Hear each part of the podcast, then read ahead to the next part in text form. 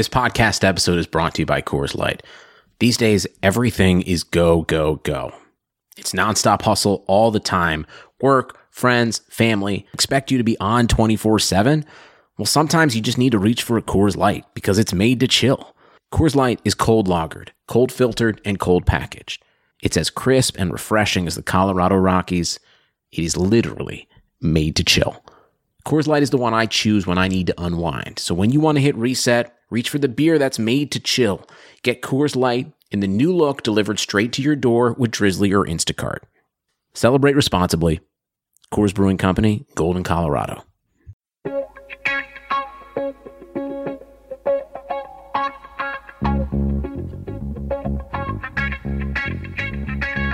Karlsson, Karlsson, världens bästa Karlsson.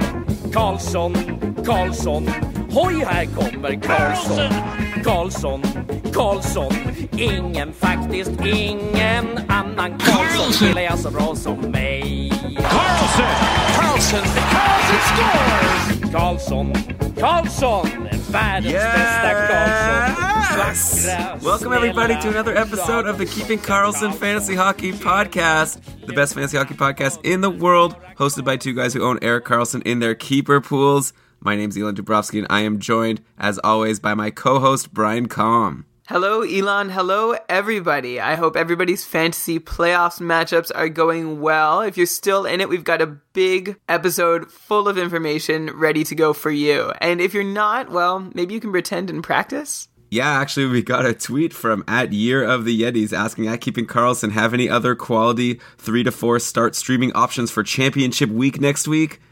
And I wrote back, we're gonna drop a bunch of names on the show today. So this is it, Brian. We've got a bunch of names. We're gonna go through all of them. But first, let's just mention that we are presented by DailyFaceoff.com you know the source of these names like how do we find out who to talk about we see all the headlines on daily faceoff then you could look at starting goalies line combinations all the information you need to get you through to your championship is over there at dailyfaceoff.com As I think I've been saying over the last few weeks, a totally invaluable resource over the final weeks of the season. In fact, I'm checking it way more than War on Ice, which I feel like we're not going to reference a whole lot this episode.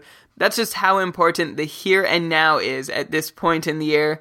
Who's playing on what line, what goalie's starting. You can find it all at Daily Faceoff. yeah i know war on ice has all of those advanced stats and corsi and like your favorite points per 60 minutes but at this point like something like points per 60 minutes doesn't really matter right because it used to matter because it means this player has the potential to really start providing more points if their coach plays them longer but at this point there's not going to be time for the coach to change someone's usage so we just need to look at who's with who who's hot who's not and also, injuries and outjuries is a big part of it. So let's start the show with outjuries because there's a bunch of players back. And these might be sneaky ads for you since they are likely in your free agent pool and maybe shouldn't be. But let's start with someone who's likely not in your free agent pool, but a big splash, big news story yesterday. Henrik Lundqvist came back after his long, long absence and did not do well. It was actually kind of a disaster. He let in three goals in the first period. The Rangers ended up losing four to two. Not a great start for the King, and he really puts fantasy owners in a bit of a pickle. Like Brian and I in our joint pool, we had Cam Talbot, who we picked up when Lundqvist went on IR. We also have Lundqvist, by the way. So we had to decide what to do. We ended up bringing Lundqvist out of IR. We had to drop someone to do that just to put Lundqvist in our lineup and give us a loss in a crucial playoff week. So Brian, what do the listeners of the podcast and people who either have Lundqvist or Talbot, what do they do at this point? If you have Lundqvist, are we starting him with confidence this week or should you be concerned and maybe start someone else? If you have Talbot, do you drop him or do you think the Rangers are going to still be playing him a bit since he did so, so well before Lundqvist went down? What can our listeners do, Brian? And what can we do, Elon, as owners of Lundqvist? And we all got excited that he was coming back, and then he blew up our numbers in the kind of start that you fantasize it won't happen when a player comes back from injury, but inevitably it does as he tries to shake off the rust. Like you said, Elon, he gave up four goals on 30 shots and picked up the loss against Boston on Saturday. But we're looking past that now, Elon. What does the future hold? Well, after today's game, today is Sunday, the Rangers will have seven games remaining in their regular season, and I think it's fair to expect that he starts at least five of those over the rest of the year. And that means that unless you've got roster room to burn, It's time to thank Cam Talbot for his services and bid adieu. Talbot was invaluable to a ton of owners down the stretch and into the fantasy playoffs. Kudos to him, and as a Lundqvist owner myself, I even kind of wish Talbot could play out another string of games, but I don't think that's going to happen. This is a chance for Lundqvist to keep shaking off the rust, keep getting in game time, and get in playoff shape again. So, Brian, I know every once in a while you like to put yourself in the shoes of the management of a team. And if you were running the Rangers right now, don't you think you'd have this nagging feeling like maybe we should just keep playing Talbot? Like they were doing so well and they were winning pretty much every game with Talbot in net. And now Lundqvist is back and they lose. I know Lundqvist is Henrik Lundqvist, but at the same time, why fix something that's not broken. Like obviously there's nothing we can do about it and as fantasy owners we could just watch, but you don't think there's any chance that they're just gonna say, you know what, Henrik, why don't you just rest? Let's see how far Talbot could take us. Well, I'm going to bang the drum that I always bang for fantasy owners and say it rings true for New York Rangers management too, and that's this is why you have this guy. It's like when Lundqvist or Tuukka Rask, say, are going through some difficulties and you're thinking, should I drop this guy? Well, maybe not drop him, but should I bench him? Should I not play him? I'm afraid. You just have to keep going. That's why you have him on your team. And I think the Rangers know that they have one of the best goalies in the league. And when he's rolling, he makes their team almost unstoppable. Talbot plays very well, but I don't know if he's quite up to the level of peak Henrik Lundqvist. So if I were in Rangers management, I would be playing the heck out of Henrik Lundqvist and trying to get him back into game shape as quickly as possible. All right, so yeah, in that case, if you're a Talbot owner, he's playing today. But after that, maybe it'll be time to bid him adieu. Also, next week, the Rangers play three games. No back to backs, just Tuesday, Thursday, Saturday. So if they do what Brian is suggesting they should, it'll be all Lundqvist all next week. And the next outjury I want to discuss is another big name. David Krejci returned after his latest injury, and he had a big splash in his return. He played against Anaheim, played for 19 minutes and 45 seconds, and netted two power play assists. So big return. Brian, we have Krejci as well. And we left him on the IR that game because we thought, oh, let's see how he does. We already have a full roster. He ended up doing really well. So then yesterday, we decided, okay, let's bring Krejci into our lineup. Let's drop Mikko Koivu. And that turned out to be a huge mistake because Krejci did absolutely nothing, played only 16 minutes. His minutes were down, got no goals, no assists, one shot on goal, minus one. And by the way, Mikko Koivu scored two goals and had an assist. So, ah, fantasy hockey can be so hard sometimes. But back to Krejci. Brian, is he going to be the elite top line, top power play guy on Boston that you need to have in your lineup every single time they play? Or do you have any concerns? No, I think he's going to be fine. And like our experience with him is somewhat indicative of the kind of season it's been for all his fantasy owners. It's been a terrible, difficult mess. He's gone back and forth between being injured and healthy and just has caused a lot of headaches for fantasy owners. But I think he still will be on the first power play unit. He's playing on the wing on the first line, which is a bit of a different situation for him. And his ice time was down. My only theories for that would be that one, well, yesterday's game on Saturday was the first half of a back to back, so maybe resting. And the other, maybe in conjunction with that one, is that they were winning most of the game, so perhaps they didn't need to have the first line out there. He did play a healthy 19 minutes plus in his first game back in the lineup, so I wouldn't be too upset by the 15 or 16 that he saw in his second game back. I think it should be fair to expect at least three points over the final six games of the season, and those three points could be pretty big. And I think that's probably the floor. I'd hope to see more than that from him. Yeah, well, hey, he's only owned in 42.8% of leagues on ESPN, so Krejci might be a really nice sneaky ad for you if you're going into your finals next week. And we should add that Krejci is playing on the wing because Ryan Spooner is sticking in that second line center spot where Krejci would normally go back to. However, Spooner has done so well lately, and we've talked about his successes on the podcast, that he is going to stay there, which is why Krejci moves up to the wing, and the third line of Smith, Soderberg, and Eriksson stays intact. And yeah, I guess since we're talking about the Bruins, let me just drop another name. This guy's almost for sure not available. I just sort of, he's another guy like some of these Montreal guys I just forget about. But Patrice Bergeron has had quite the week, and I noticed because my opponent in my other league has him, and he's riding a five game point streak right now. I don't even know if you knew that, Brian, but Patrice Bergeron is really hot right now, and it's kind of hurt me. Super underrated for both what he does defensively and also what he's able to do offensively while he does all that defensive stuff. He's a great guy to have in your league, and I hope you still squeak by despite this five game run he's on. Well, I most certainly won't, but that's okay. Let's move on. Next player, next big name ouchery, Dustin Byfuglien finally came back and he made a nice splash. It was the reverse Lundqvist. He's played one game so far against Montreal and he scored a goal. He was a real pain to own through this time, especially if your league didn't have an IR plus spot because the Jets never put him on IR. So he's been actually burning a spot on a lot of people's rosters, but hopefully it was worth it. He's playing today. But then, you know, the Jets only play two times next week, so you're going to have to decide what to do. But obviously, Dustin Byfuglien is elite player, and he's back and did well. I don't even know what more you could say, Brian. That's about it, except like further venting of the frustration that he caused all his owners for essentially wasting a roster spot for three weeks because he was, quote, day to day and, quote, probable to play for about a week before actually drawing back in. So if that actually pushed one of his owners in your league off the edge, maybe they dropped him, they got impatient then you should probably add Dustin Byfuglien to your lineup. And actually, I do have one interesting thing I think I could say about this. I'm taking a look at what happened in the last game, and believe it or not, Dustin Byfuglien didn't come back to play on the top power play. The Jets decided to stick with Wheeler, Scheifele, Stafford, Ladd, and then Tyler Myers on defense. So if you were concerned as a Tyler Myers owner that Dustin Byfuglien's return would push him off that top power play. That might not be the case, though it's only been one game, so something definitely to monitor.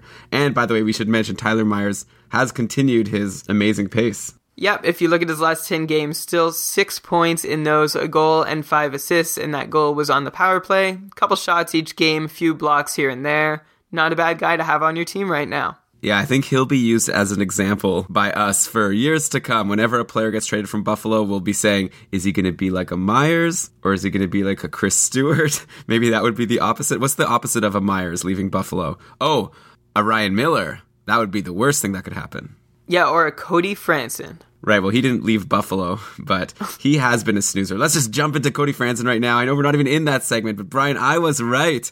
Cody Franson has sucked, sucked, sucked since leaving Toronto. He was even a healthy scratch one game. So definitely anyone who has Cody Franson on their roster, big, big snoozer. Get him off. Okay, granted, but all the Predators were having a really rough time over the stretch that he came to the team for and he wasn't seeing as many opportunities as usual. And I would argue that his teammates weren't really helping him do a whole lot. I still think he's better than the three points in 18 games that he's picked up with Nashville. But you're right. Right now, his fantasy value is marginal. But Elon, if you want to rub that in my face, how about Mike Ribeiro coming back after a long absence from the score sheet? Yes, okay, maybe I was wrong about that when I talked about it with Brock Sagan on that extra episode we did, and then we talked about him last week, and I was saying, Ribeiro, come on, what a snoozer, he's not doing anything. And then this past week, Ribeiro has two goals and three assists in his last three games. He's been on fire. Honestly, don't ask me for advice about Mike Ribeiro. If you ask me about if you should pick up Ribeiro on Twitter, I'm probably going to be like, I don't effing know, okay? Because he was doing nothing, taking no shots, still not really taking many shots, still one or two a game but he's getting the luck right now. I guess you want to latch onto him if you can and see how long he could ride this out. Well, he's been a pretty consistent scorer all season, and I know that six game pointless drought really changed your mind about everything relating to Mike Ribeiro. He's never been a high volume shooter, and I think we had this argument earlier in the season where I said he depends a lot on the players around him because he takes so few shots. And it turns out that when the rest of Nashville starts scoring and remembers to play well, so does Michael Ribeiro. Hmm. So, okay, maybe does that mean that there is hope for Cody Franson? Can we expect Franson to pull a Ribeiro? I will say there is maybe hope in Nashville's last game. Franson played almost 18 minutes, which is much higher than he has in pretty much any game since he joined the team.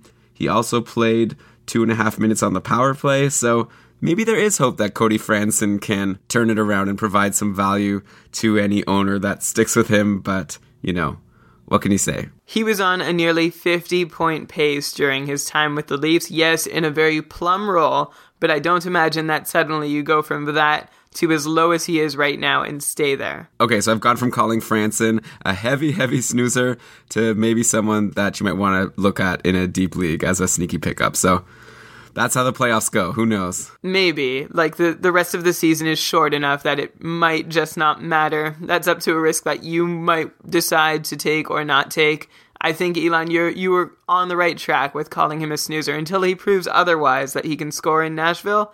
I would not really be excited to add him to my roster. Okay, and circling back, we were talking about outjuries. We were talking about the Jets with Dustin Byfuglien. We might as well talk about the number one, our favorite player this season, maybe Mathieu Perreault. He's looking like he's going to come back, believe it or not, and maybe even today for the Jets game against Chicago as we have historically noted on the podcast, Perreault was one of the hottest players in the league before he got injured. He even had that great four goal game, which was like right at the apex before everything fell apart and he got injured. Then he came back for a bit and then he had this like big injury. But now he's going to be coming back again. I already mentioned the Jets' top power play and how I don't know if there's really room to bring Perreault in. Scheifele took over his spot and he's been doing great. Brian, do you foresee Perreault being able to put up the same numbers he did before, or should people be cautious in adding him? Uh, you're right, Elon, about the power play thing. And in addition to Mark Scheifele, Drew Stafford has also seen more time on the power play and is doing pretty good things with it.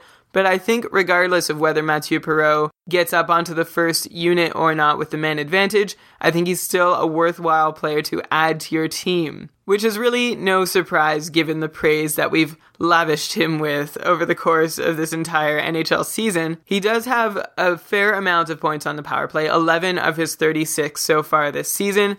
However, his points per 60 at even strength is very respectable. And there it is, War on Ice. Credit to War on Ice for the points per 60 minutes numbers. The thing with Perreault is that I'm actually a little scared to reactivate him. He's on my IR right now because I'm worried it might take him a while to shake off the rust.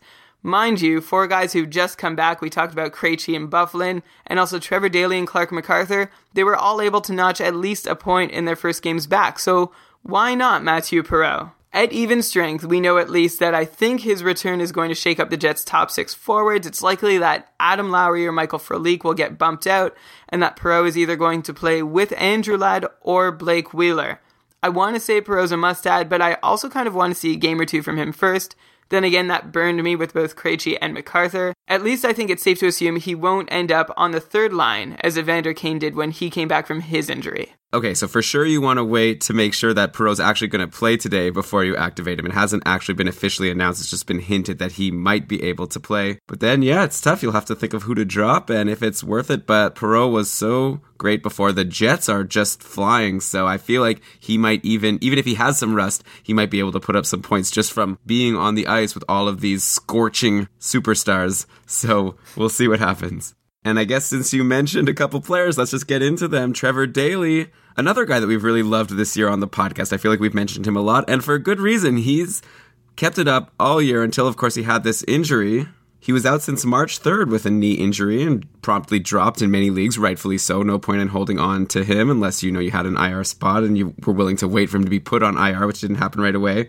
But now he's only owned an 18.7% of ESPN leagues, and he is back. And he played yesterday against Vancouver and picked up two assists. So Daley is definitely back and back to doing what he was doing before. He played 24 minutes and 19 seconds, so he wasn't eased back into the lineup at all. The one curious thing, though, is that he didn't play on the power play. Both Klingberg and Goligoski got the power play defense minutes for the Stars. If you recall before, Daley was actually on the top power play, and then sometimes Klingberg was jumping in and Goligoski wasn't doing anything. So that might be a concern, but at the same time, you can't argue with Daley's two assists or maybe you can. Maybe that's what this podcast is for, is to look beyond just these numbers on the surface and look into things like power play time and line combinations. Like I said, he still does get a lot of ice time. I feel like he's someone you want in your roster in a relatively deep league, at least.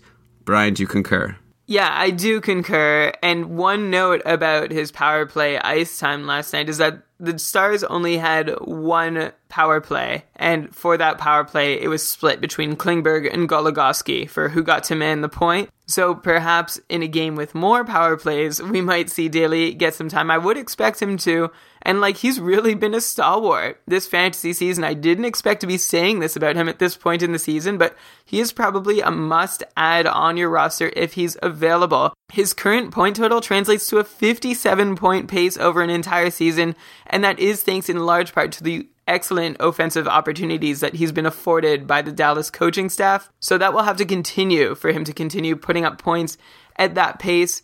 Something that you should also consider is how this may cut into Alex Goligoski's production, which, as we've said, has been really strong in Daley's absence. Goligoski has two goals and seven assists for nine points in his last 12 games played. But Goligoski did see that power play time we just mentioned, and that went towards a game high 26 minutes and change of time on ice. Keep an eye on how those two, Goligoski and Daley, split their even strength and power play time with Klingberg over the next while but all are still decent guys to have on your team. I would still want Daley. I wouldn't rush to drop Goligoski, but you might have to make a decision. And the other guy you mentioned before was Clarke MacArthur, who also came back yesterday and also picked up an assist. Not two assists, but hey, one is pretty good. Though he did only play 12 minutes and 54 seconds, so that's the downside. But then some more upside is he was playing with Kyle Turris and Mark Stone, so good line mates. So it's tough to say. Like he's had a really rough year. I know Brian, you were so high on Clarke MacArthur, but obviously you had to admit at some point that he only had 27 points in 54 games, so he's a half point per game player. Do you think he has the potential to be more than that for the last couple weeks of the season, or do you see him as staying around that status? I think the best I can say is that I hope he gets above that mark. He did rake out last year with 55 points on what I love to mention is one of the most productive lines in the NHL with Kyle Turris and Bobby Ryan. But yeah, his star fell quite a bit this season before he left due to injury. The good news is that in his return to the lineup, he did pick up an assist, and he played with Kyle Turris and Mark Stone. I'm still kind of wary of him overall, though. Apparently, he's wearing a tinted visor to help manage the after effects of the concussion that held him out of the lineup since February. And I feel like anyone managing the after effects of a concussion just maybe shouldn't be playing at all. So I suppose you should watch him, see how he does with tempered expectations. I don't see him as like a surefire fantasy lineup mainstay over the final games of the year. But if his schedule works with your team, he might be somebody good to stream here and there to get an edge in your final matchups. Yeah, I think also I would keep an eye on his ice time. Like maybe he was getting eased in a little bit, but if a guy is playing 13 minutes, I don't necessarily want him on my roster. It's just so much less time to score than someone else who's playing 18 minutes. But he was playing more before, averaging 17 minutes a game on the season. So hopefully that'll go up and that will also increase my expectation that he'll be able to do something for you when you put him into your roster. And I guess now that we're on the Sens, we're doing these things in pairs because another big outjury on Saturday was Craig Anderson was back in nets. And not just because he's healthy, but also because Andrew Hammond, the guy who we've had to talk about every week, he's now out with an injury lower body issues. We're not sure yet how long Hammond will be out, but I was thinking now that Anderson was back, and since Hammond had been struggling for a little while, it was most likely the end of this whole Hamburglar era, and we were going to now stick with the number one goalie going into the playoffs. But then yesterday, Anderson, who was playing well for most of the game, kind of blew it at the end. The Sens lost 4 to 3 to the Leafs in overtime. He led in four goals on 31 shots. Brian, what's your take? If you have Andrew Hammond, is it time to drop him? If Craig Anderson is available, is it time to add him? Yeah, I think you should add Anderson, and I think you might not want Hammond a whole lot longer. Craig Anderson came back not a moment too soon for the Sens and for your fantasy team, but my concern with him is that perhaps it was a moment or two too soon for his injury to heal completely. A lot of questions for the Sens doctors and athletic therapists on the show this week because Anderson was seen shaking his injured hand several times during play stoppages against Toronto on Saturday night. That aside, it's fair to say that neither of his last two starts have looked particularly good to him in numbers, but in both, I watched them both, and he made big saves and looked sharp throughout, including a huge save towards the end of the third period last night in Toronto. If you need a goalie right now and can afford the risk that Anderson sits a game here and there down the stretch to completely recover as he needs to, then add Anderson right now. He's so underrated on the whole, really one of the top goalies in the NHL over the last few seasons, while getting shelled regularly behind a weak Sens team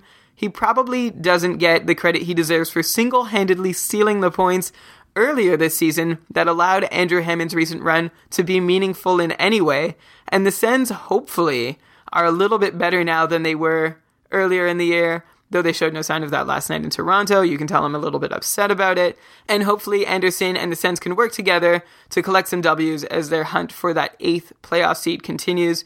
As for Andrew Hammond, he deserves a ton of credit for what he did, especially in the way that it flew in the face of all expectations. But as we sort of got to on the show last week, The magic seems to be gone after a handful of weak starts, a loss in which he was pulled, and an injury that may have exacerbated the situation. not saying he's done for his career, he's not done for the rest of his life, but I'm not as excited to own him today as I was even last week. As a fantasy goalie, I think he's probably just about done for the year, but in all honesty, I've been wrong about Hammond before. Yeah, well, also, it's just like at this point in the fantasy season, if you have a guy injured even for a couple of games, you have to really question is it worth having him? Like, for a lot of people, next week is the finals. There's only two weeks left in the season. So, if Hammond is injured, I say you drop him right away. And if you could get Craig Anderson and you need a goalie, you could do a lot worse. And we're still talking about outjuries. There's a lot of them. And I guess these are the ones, like I said at the top of the show, these are the guys that you might want to look at because those are the people no one else is thinking about. And of course, Hornqvist and Malkin, who came back. People are thinking about them. You can't re add them. I don't even want to talk about them. But I will mention one more really under the radar guy, Valeri Nichushkin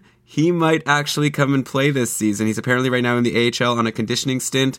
Brian, he's someone you talked about a lot last season, I remember, and even a bit at the beginning of this season as a guy who would come in and play on the Stars top six and potentially be an impactful fantasy player.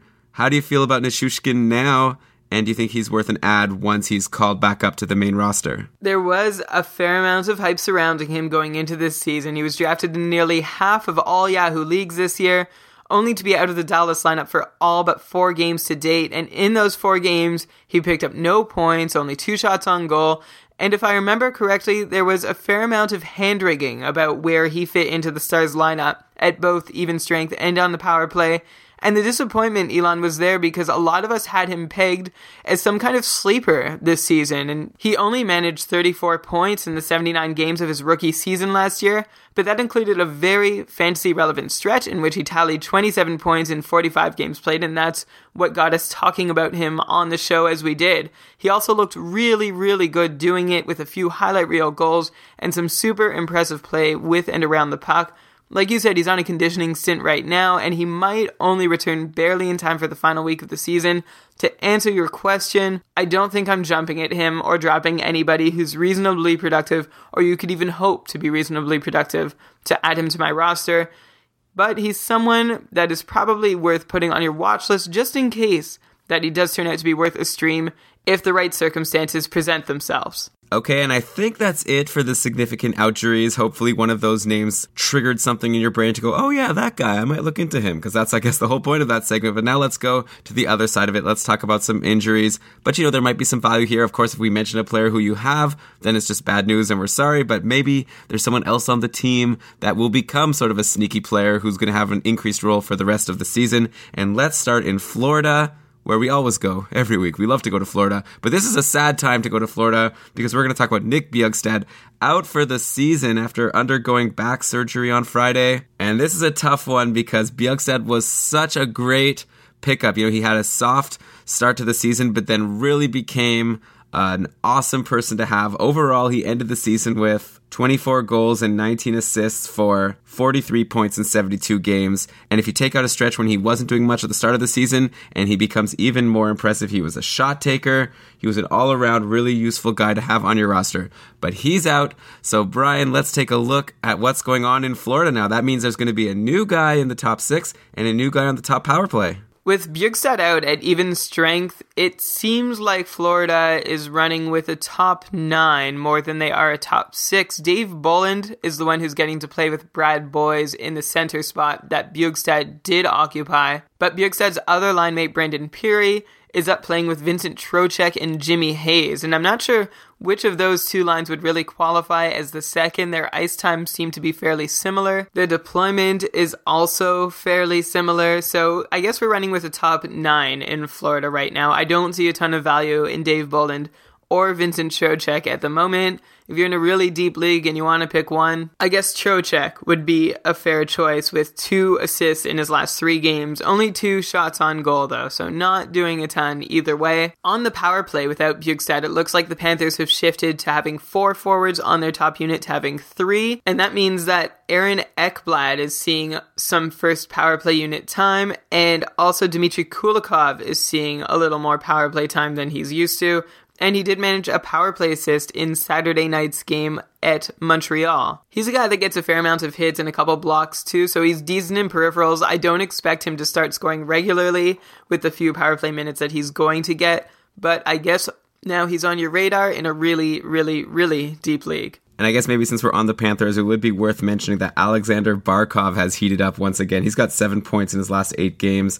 More specifically, he's got five points in his last three games. Very quickly, Brian, do you think he'll be able to keep this up or will he cool off again like he did after his last hot stretch? I don't know, to be honest. I was literally like hours away from dropping him, decided to hold on to him for one more day, and I think it was just like a lineup logistics thing that I kept him, not any sort of hope that he was going to pick it up. He had been scoreless for a long time. And then, boom, there he goes. He goes off this week. And I hope he'll keep it up for the rest of the season. He's a super talented guy, deserves to be reasonably high on draft lists next year, even higher in keeper leagues. I think at this point you hold out hope that things continue for him and Brandon Pirri. And another season ending injury to cover is Wayne Simmonds over on Philadelphia. And he had also been having a fantastic season 28 goals and 22 assists for 50 points in 75 games. He spent most of his time playing with Sean Couturier and Matt Read on the, I guess, second line of the Flyers, and he was on that awesome top power play with Giroux and Voracek and Brayden Schenn, who somehow hasn't been able to put up many points, even though he is on that awesome power play as well. But Simmonds did put up a lot of points, and he did put up a lot of power play points. So he'll be sorely missed from people's rosters. But does that mean, Brian, that someone new gets to be on the top power play in Philadelphia? I'd imagine that would be the main person that I'd want to potentially target from this injury news. First off, let's just acknowledge Simmonds as being a really good player who I don't think gets enough credit for what he does. I feel like he's kind of like Jason Pominville in terms of how fantasy owners view him. He puts up a lot of points, then might go silent for a few games, and people start wondering should I swap him out for this guy? Should I make a trade? Blah, blah, blah. But always in the end, he usually pulls through, so it's sad to see him go for this season. And Elon, yes, somebody will get to replace him on that first power play unit. It looks like it's a forward so far. Ryan White, who I think we mentioned like from one hot run earlier this season that was very uncharacteristic of him.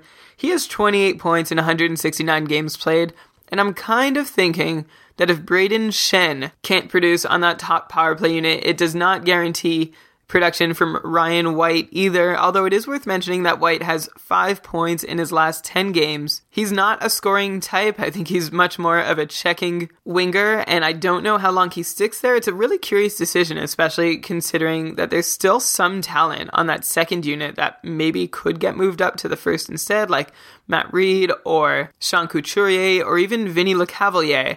So you can go for Ryan White if you want to take a chance, but I'm not too high on him, even though he's getting more power play time and has decent production in his last 10. Just not a big fan overall. Well, maybe one reason why Ryan White might be more valuable than maybe what meets the eye is you would think he's actually really good for hits. Like if you look at his last 10 games, he has some games of 3 and 4 and even a 7 in there. But curiously, in his last two games, he had 1 and 0 hits. I wonder if that has to do with him getting this uh, increased role and now maybe he's focusing more on getting points. I don't really know how this works. But his hits are down, his points are up, and like you say, Brian, he might be worth a look, but only in very deep leagues, and maybe only in leagues that count hits since he has that extra added potential. Yeah, and at even strength, with Simmonds out, Brayden Schenn moves on to the line with Couturier and Read in Simmonds' former spot. I don't see a ton of production all of a sudden from him either with this even strength opportunity. I feel like he's not as good as everybody hoped he would be.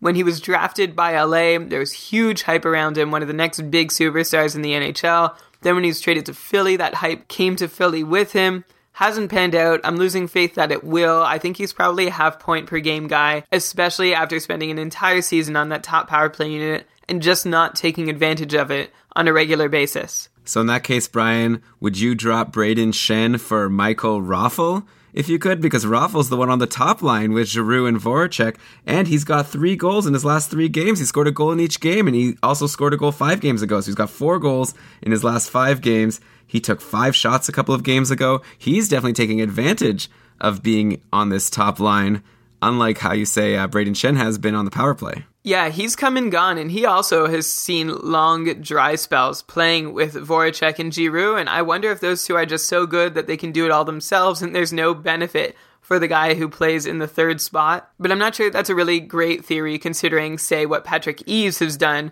with Jamie Benn and Tyler Seguin so far this year. As for Raffl right now, Elon, you're right. He makes a pretty decent streaming option. You should be keeping an eye on him. Six points in his last 10 games, a few zeros in the shots on goal column, but yeah, every now and then he's able to put up a couple shots or more on net. I've been disappointed with him once or twice earlier this season when I tried to take advantage of him playing in such a great situation. Maybe he can keep it up this time. And now let's head over to Detroit and a guy who maybe I didn't think would have been an impactful injury when he got traded, but now Erik Cole, it was kind of a hit. People who had picked him up when he got traded to Detroit from Dallas were probably very happy with the production he was giving them, and obviously it didn't hurt that he was playing with Justin Abdelkader and Henrik Zetterberg, but he's injured. We still don't know how long it will be for. He might even come back next week, maybe not. But if he doesn't, Brian, is there anyone on Detroit that you think his value goes up? Well, it looks like at even strength that Gustav Nyquist has replaced Cole on that line. So maybe actually Justin Abdelkader benefits from having a better finisher on his line than Erik Cole. Not to take much away from him, he is getting over a half point per game so far this season. 39 points in 68 games played so far, which is really a lot better than his last couple seasons have been. But if I have Justin Abdelkader on my team, I'm happier to have him playing alongside Gustav Nyquist. And speaking of Gustav Nyquist, he's quietly been having a pretty decent season. I think he had super high expectations going into the year after his really strong end of last season. But by the way, Gustav Nyquist has 51 points in 74 games. It's only his second year. And like you say, now he's back playing with Henrik Zetterberg. He got a goal and assist in their last game against Tampa Bay. So things are looking good for Gustav Nyquist right now to end the year strong. Maybe he'll hit 60 points, probably not, but maybe he'll hit 55. Maybe he'll hit 55. It helps to move away from playing with Joakim Andersson and Teemu Pulkkinen at the very least. And there's actually another injury on Detroit, not as big an impact as Erik Cole, believe it or not, but Riley Sheahan is also out. He had some time in the top six. He was shuffling around, and there were points in the season where we thought he might be worth a streaming ad.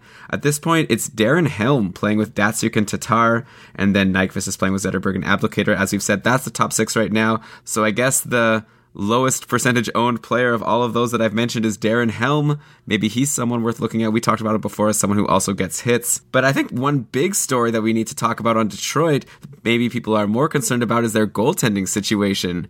Because it seems lately like Jimmy Howard has been faltering, Mrazek has been great. In fact, yesterday, Mrazek is the one who got the start against Tampa Bay when you would have thought it would be their starter, Jimmy Howard, on a Saturday night game. But no, it was Mrazek, and he got the shutout, a 23 save shutout. And now Detroit plays again today. I'm very curious to see if they'll maybe play Mrazek again. Apparently, he has been confirmed. So, what does this say to owners of Jimmy Howard? Is it time to start scrambling? Do you drop Howard for Mrazek at this point? This cannot be good news for people who were holding on to Howard during his injury, hoping that he'd help them in the playoffs. If you're relying on Howard to get your goalie minimums, then perhaps it is time to reconsider how you are going to get them now. I wouldn't necessarily drop Howard from Mrazek. Maybe I drop my worst skater to do it because I don't think that Howard is finished for the season. Maybe takes a couple games, get his head straight, practice a little bit more, and then gets back in the lineup because I do think that come the playoffs, Jimmy Howard is going to be in net for Detroit. We've talked about his past numbers enough on the show for you to know that we are fairly big fans of him. He is a really good goalie in the NHL. He does have rough spots. This is one of them. I have faith that he will recover in time for the playoffs. Until then, though, Mrazek is a decent guy to have. He's got a 917 save percentage so far this year, 15 wins in 21 starts, doing pretty darned well. Of course, had the shutout yesterday. Gets another chance today. Tired on the second half of a back to back. We'll see if that helps him or hurts him, getting his third consecutive start.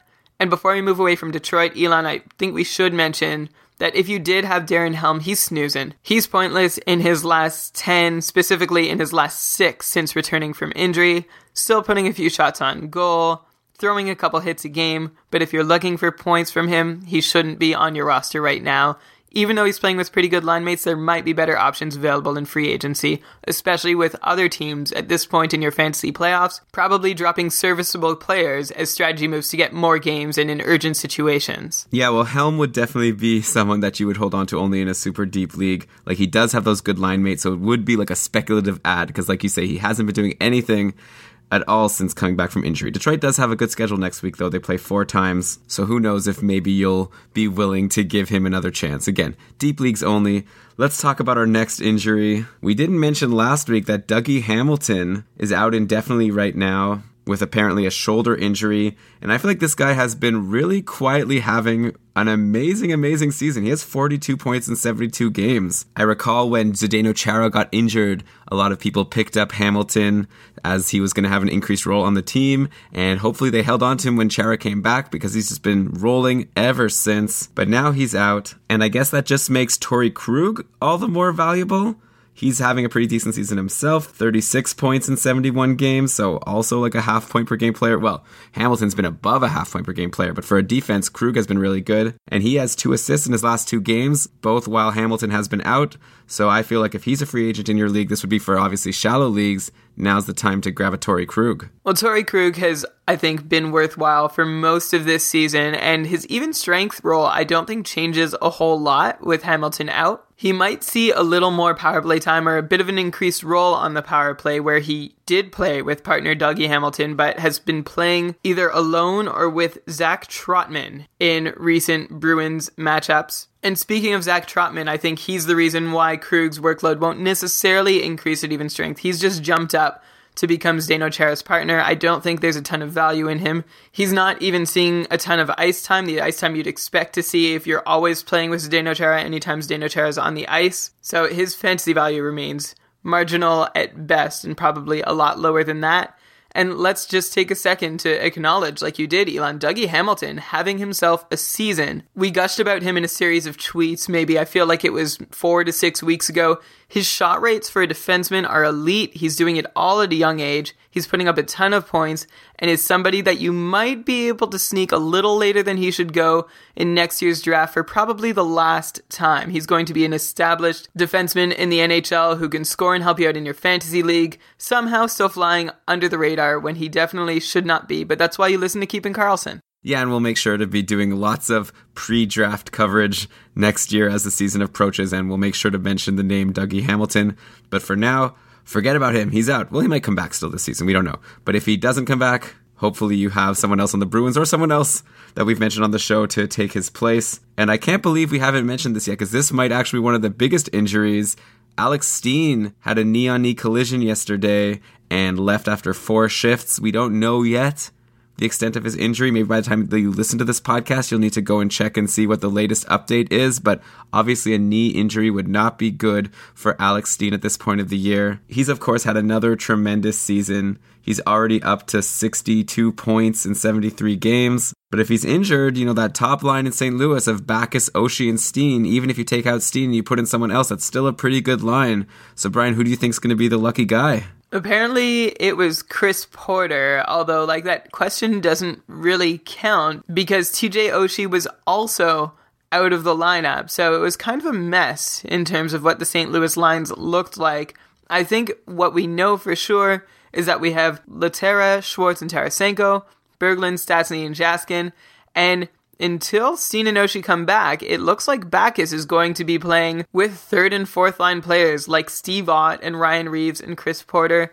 Not the most promising thing for David Backes, although he is good enough that he can produce on his own, and hopefully this situation won't last long. I think TJ Oshie just might have been a little bit sick, so he might not be out for a whole lot longer. So I guess the conclusion of all of this is if you have players on St. Louis or you're considering picking up a player on St. Louis, definitely make sure to take a look at Daily Faceoff as close to game time as possible to see what the new status is. If Steen is out, Oshie hopefully won't be out, but yeah, it'll be interesting to see. Maybe Paul Stastny will get back into the top six. It'll be interesting to see how things shake out there. And another big name injury from yesterday is Chris Letang. And I'm reading on Rotoworld, it says Letang will remain in the hospital overnight after suffering a scary head injury during the second period of Saturday's game. So that does not sound good. This guy has the worst luck with injuries. Such an elite player, but has trouble staying in the lineup. Of course, there will be someone who benefits from this injury, maybe even more than whoever benefits from the Steen injury, just because someone's going to get on the top power play on defense to play with Malkin and Hornqvist who are back and Crosby and maybe David Perron. So, Brian, do you have any hot tips as to who the new number one defenseman will be in Pittsburgh until Letang comes back? Elon, actually, Perron was injured, so Kunitz was on that power play unit, but back to the back end of that unit. It looks like the guys you're going to want to look at if Letang is out for extended time are Derrick Pouliot and Paul Martin. Pouliot saw five minutes of power play time on Saturday, and Paul Martin, I feel like he is sort of the de facto Letang replacement on the power play. He had a couple good years of doing it with New Jersey, has done a decent job filling in for Letang in the past in Pittsburgh, but Pouliot wasn't in the picture then, and for now it seems like he is getting first kick at the most important minutes. Yeah, and it's worth mentioning, Pouliot had a great game, right? He got a power play assist, he took four shots, he blocked three shots. That's a really great fantasy line, and if he's going to stay on that top power play, you know, Paul Martin, it's so hard to get excited about Paul Martin. He's been just a big pile of nothing for a few seasons now. And I remember you and I picked him up at one point because of some roster situation, and I think Letang or someone was out on Pittsburgh. Nothing materialized. I would be excited to grab Pouliot right now, especially in a league that also counts blocks. And speaking of injured big name defensemen, of course, we can't end the segment without mentioning Shea Weber. Again, we don't know how long he'll be out. Here's a guy, though, who has been having an amazing season 45 points in 75 games, as to be expected, though he has slowed down a bit lately. But of course, all of Nashville has slowed down lately. And if you take a look at his shot totals, they have been really high. So I wouldn't be worried about Shea Weber if he's healthy. If he's injured, though, maybe that means someone is on the top power play in Nashville. Well, isn't this convenient, Elon? It looks like Cody Franson. We're tying things all together on this episode. Cody Franson is up playing with Roman Josi on the top power play unit in Nashville.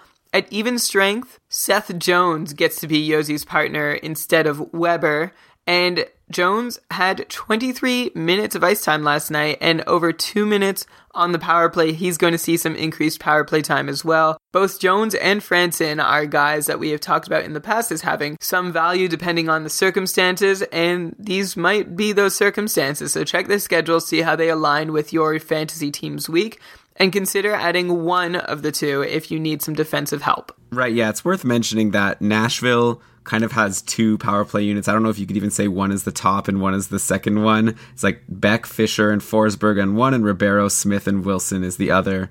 And like you said, Franson and Josi are on the top one as of the last game, and Jones and Ellis are on the second one. So I feel like any of those guys you could expect to get some power play time. And yeah, maybe I'm wrong. Maybe Franson finally will do something. So I'm curious to see.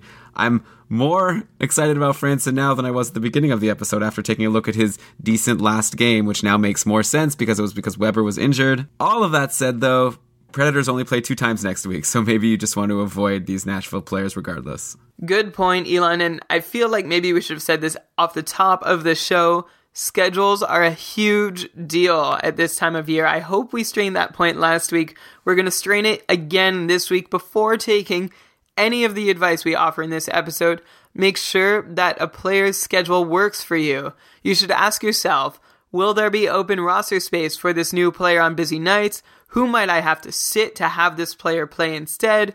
Does this guy play often enough to help me in my matchup this week? Who is his opposition going to be? How many times does he play back to back? All of these scheduling questions are things to consider when adding and dropping players in your playoff weeks. Okay, and we still have a bunch of players we want to talk about. I guess we'll do a quick sustainable or fleeting to end the show. But first, I want to thank the patrons of Keeping Karlsson, as we do every week, for helping to support the show. It's been a lot of fun on the patron only Facebook group lately. Very busy as people are making daily roster decisions to try to stay in their playoffs. And I think a lot of patrons are still in there, so it's exciting. And definitely, if you want to join in, it's never too late. Sign up, $5 a month, and you could become a patron of Keeping Karlsson. We also had a really fun patron cast last week, and as a patron, you'd have access to listen to any old archived patron casts. And I want to quickly thank Shad for signing up last week as the newest patron. Thank you so much to our patrons for supporting our show through the season so far. If you are not yet a patron, and you've enjoyed the show, you've been using some of our advice, and you'd like to help keep the episodes coming, just take a peek. Go over if you haven't already, keepingkarlsson.com slash patron. See if any of it works for you. We really appreciate you as a listener.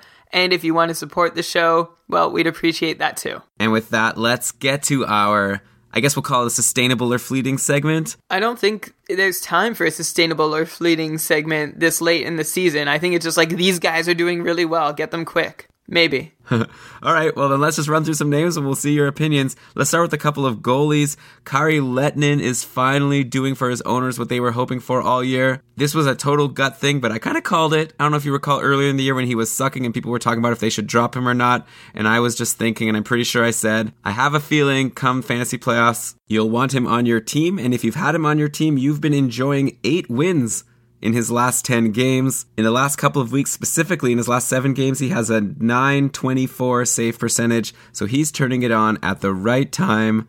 I'd imagine if you held on to Kari Lehtonen, you're happy that you did. And if you didn't, you're kicking yourself. I'm going to be a bit of a wet blanket here, Elon, and mention that in five of his last 10 games, he's given up three goals or more, and not a whole lot of quality starts to be seen. I feel like he's become at least an average goalie with a few good starts. I think Dallas has gone on a run a little bit thanks to him and a little bit thanks to their goal scoring continuing to click and getting into gear. I also wonder if the acquisition of Jonas Enroth changed anything. I mean, we don't really speculate a whole lot on that side of things, but I know when the Stars acquired him, I was like, oh, maybe this is it. Maybe this is a chance for Enroth to at least take on a 1B role, but Lehtonen has stayed firmly in that number one position in Dallas, and hopefully he can continue it. Yeah, Brian, you make a good point. He's getting a lot of wins, and some of them maybe he doesn't deserve, but a win's a win. Obviously, there's other goalie categories to be concerned about, but right now, especially if you need a win, you want to have Lehtonen in your nets.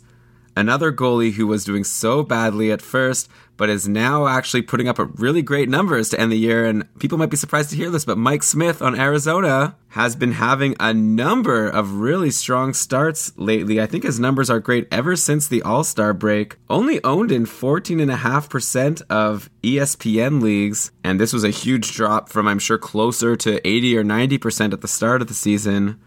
But maybe now's the time to grab Mike Smith if you need some goaltending depth. I don't know what this means in terms of the differences between ESPN owners and Yahoo owners, but Mike Smith is owned in 55% of Yahoo leagues. That could mean that Yahoo owners are really on top of the ball and adding him when they need him, or goalies are more important in Yahoo formats, or everybody just like auto drafted him and then forgot about their teams.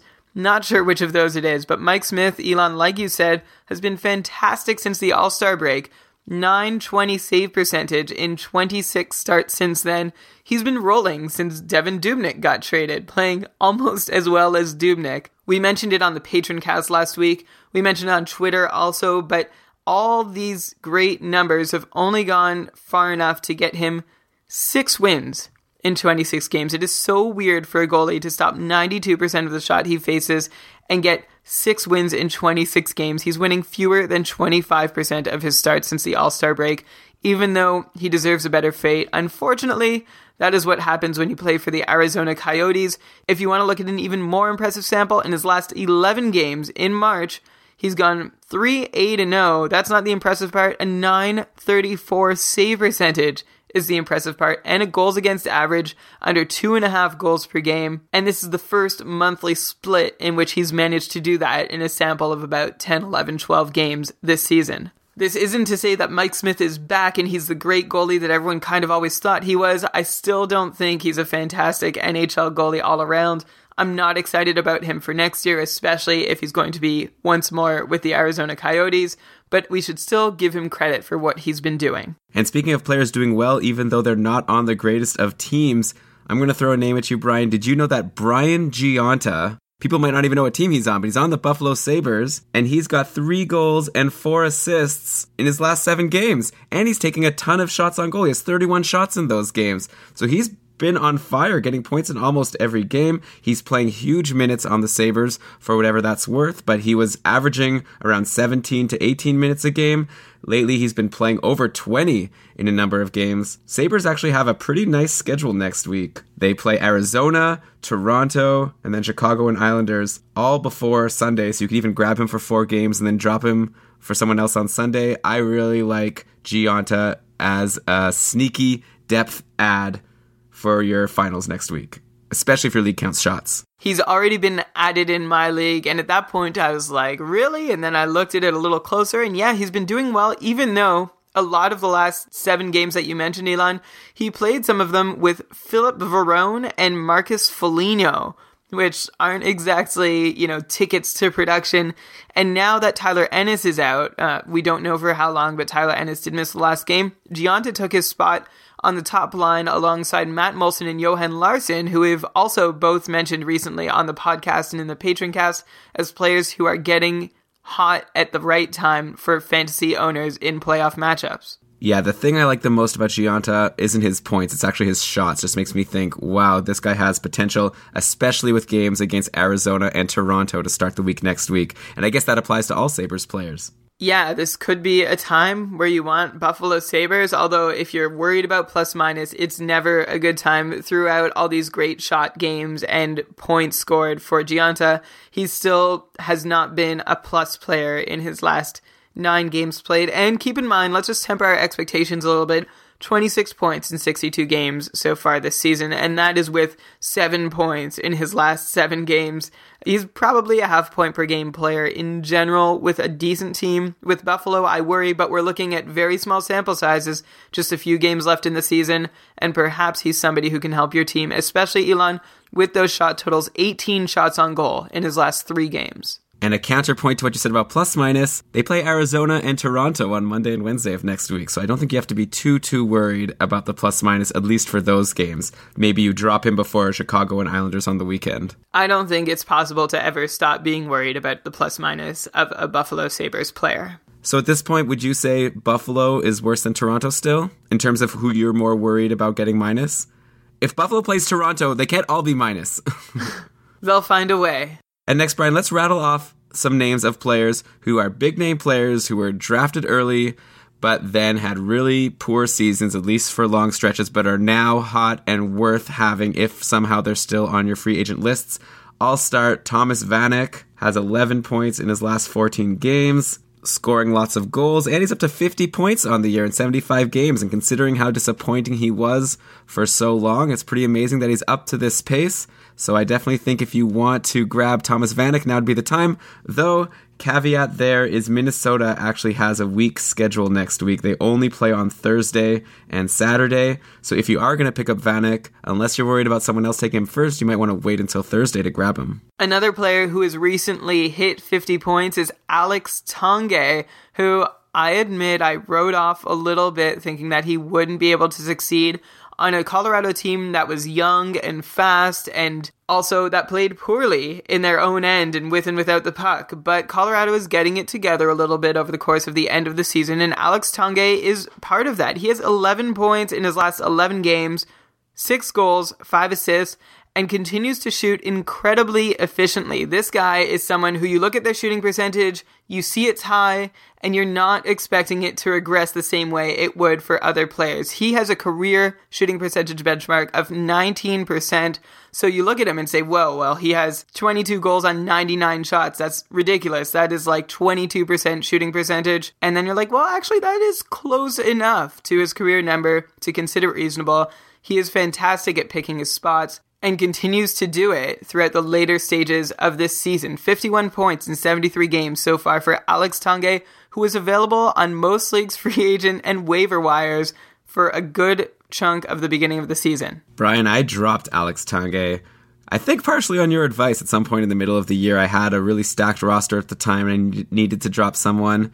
Obviously, I should have dropped Tyler Bozak, but I dropped Alex Tanguay, and I've been regretting it ever since. Though Bozak did get a hat trick yesterday, so I feel like maybe sometimes we call players out on the podcast because we called Bozak a snoozer last week. You called him a heavy snoozer, and of course he had to respond and score a hat trick just to make you look bad. But I still agree that Bozak is a snoozer. And I also hesitated in picking up Tanguay. You told me a hundred times to pick him up when I had the choice. Him and Killorn were like two guys I refused to add earlier in the season because I thought any success was fleeting. I was wrong about well, more so Tanguay than Killorn. But Elon, at the time, I feel like I might have suggested you try and trade Bozak so you keep Tanguay. Don't throw me under the bus completely. Uh, no, you definitely said that I should get rid of Bozak. That was on me. And since we're talking about the Avalanche and you mentioned Tanguay, I want to tell you that there are currently five Avalanche players who have seven or more points in their last seven games. So this team is on fire. Matt Duchene has seven in his last seven. Landeskog has eight. Tanguay has eight. Jarome Iginla has eight, and Ryan O'Reilly with 12 points in his last seven games. Also, Tyson Barrie has five points in his last seven, which for defense is very impressive. So there are so many great Colorado players right now. But like I said, Ryan O'Reilly is actually the one you'd want the most. And he's only in ESPN. I'll be curious to hear the Yahoo number. I'm seeing 61.3% owned. Considering that Colorado plays four times next week, including a game against Edmonton on Monday, you need Ryan O'Reilly in your lineup if he's a free agent still. Actually, 58% owned in Yahoo, so a little lower than in ESPN, but it's curious that it's not a higher number. I'll just attribute that to attrition rates in fantasy hockey that seem to run rampant at this time of year. We also tweeted a ton about Ryan O'Reilly and a couple other avs recently. Do you know that Tyson Barrie is one of the top three defensemen in points per 60 minutes scoring in the last two years? You know, that doesn't surprise me. I remember last year he was getting a lot of points in not many minutes, and we were saying, oh man, I wonder if he should play more. He would probably do really well. And clearly he has. And I'm sure those early games where he got points in not many minutes are helping him achieve this high number in terms of points per 60 minutes. Let's go back to Minnesota. You already spoke about Vanek, who disappointed people a lot of the season, and Mikko Koivu also disappointed us a lot this season. I drafted him on both my own team and our joint team, Elon. He just came off a seven game pointless drought, but that was like two, three weeks ago now, and he is rolling. He's got nine points in his last 10 games, four goals, five assists, finally rewarding anyone who had the patience to keep him. Might have been foolish to keep him all this time. I feel like we could have dropped him and picked him up. In fact, we did in our joint league during the times that he struggled because it seems like he's sort of produced in little five or 10 game stretches and then gone silent for a while with only six games left in the season, I'm counting on him just playing this one out. He's due to finish with his poorest point pace since his rookie season back in 2005 2006. A frustrating season for Mikko Koivu owners, but again, I still believe in him. I think his draft stock will fall, which is lucky for you because you will be smart enough to snag this former 70 point player, and he'll be able to help you next year. Mikko Koivu, though, for this year, still has something to offer you. Yeah, though, like I said about Vanek, he doesn't play again until next Thursday, so make your lineup decisions accordingly. Okay, just a few names left.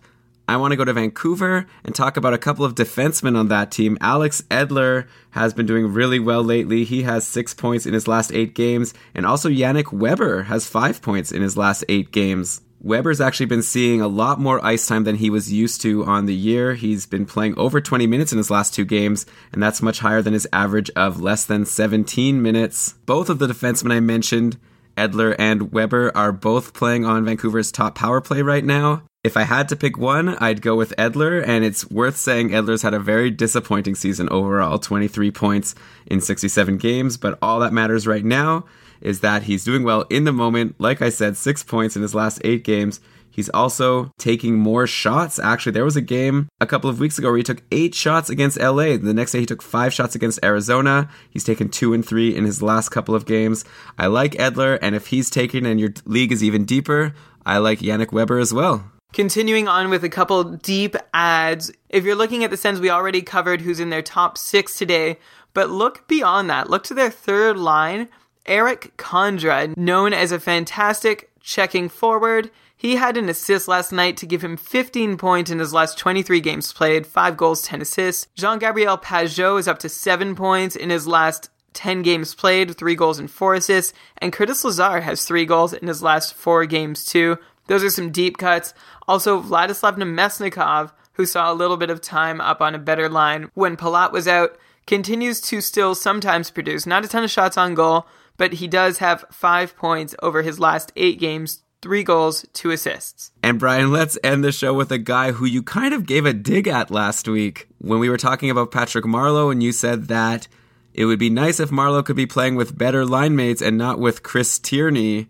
And since then, Tierney, I guess he must have listened to the show, right? Your reward for listening to the entire show of Keeping Karlsson is hearing about Chris Tierney, who might be able to help you. He has seven points in his last nine games. And the interesting thing is, we mentioned him last week in the context of being a line mate of Patrick Marleau, and maybe that will be a place where he can produce. In fact, he's actually playing with Tommy Wingels and Matt Nieto lately, and that's where he's still continued to be able to put up points. If you're looking for a very deep ad, who's not going to get you any peripherals at all. He has like 10 shots in his last 10 games, and most of those are ones and zeros. Then Chris Tierney could be the guy that wins you your fantasy hockey championship. Doubtful. Come on. We should. Sorry to burst your bubble there, but okay. It is worth mentioning Marleau's back playing with Couture and Hertl. Now the lines have really shifted since last episode. I still wouldn't want Chris Tierney in my lineup. I know he's doing well lately. If I had to take someone on that line of Tierney, Nieto, and Wingels, I kind of feel like Tierney would be the last one. And in fact, Nieto has a goal and an assist in his last three games, so not so bad himself. I don't really want any of these guys. I think you want to stick with people playing with either Thornton or Pavelski or Couture or Marleau. And if they're not, then don't take them. But if, as I said, the lineups have been shifting around, and if one of those guys is on one of those lines and you need someone for a specific game, those are great line mates to have. Just add the whole line. Tommy Wingels has six points in his last eight games and is putting up hits and even getting a few blocks and a few shots on goal. Matthew Nieto has four points in his last nine games and is putting up regular shots on goals, threes and fours in the shots on goal column. So add them all. Drop your whole team. Add these three guys. You'll be fine. Okay, Brian's getting a little kooky because we've been going on too long, so let's end the show here before he suggests that you pick up Dany Heatley. Elon, you know what happened to teams that picked up Dany Heatley this season? Tell me. I think in large part they didn't make it to their fantasy playoffs. But that aside, there are some teams that did make their playoffs and then have since fallen out of contention. Here's a short tribute to the teams that we have lost along the way.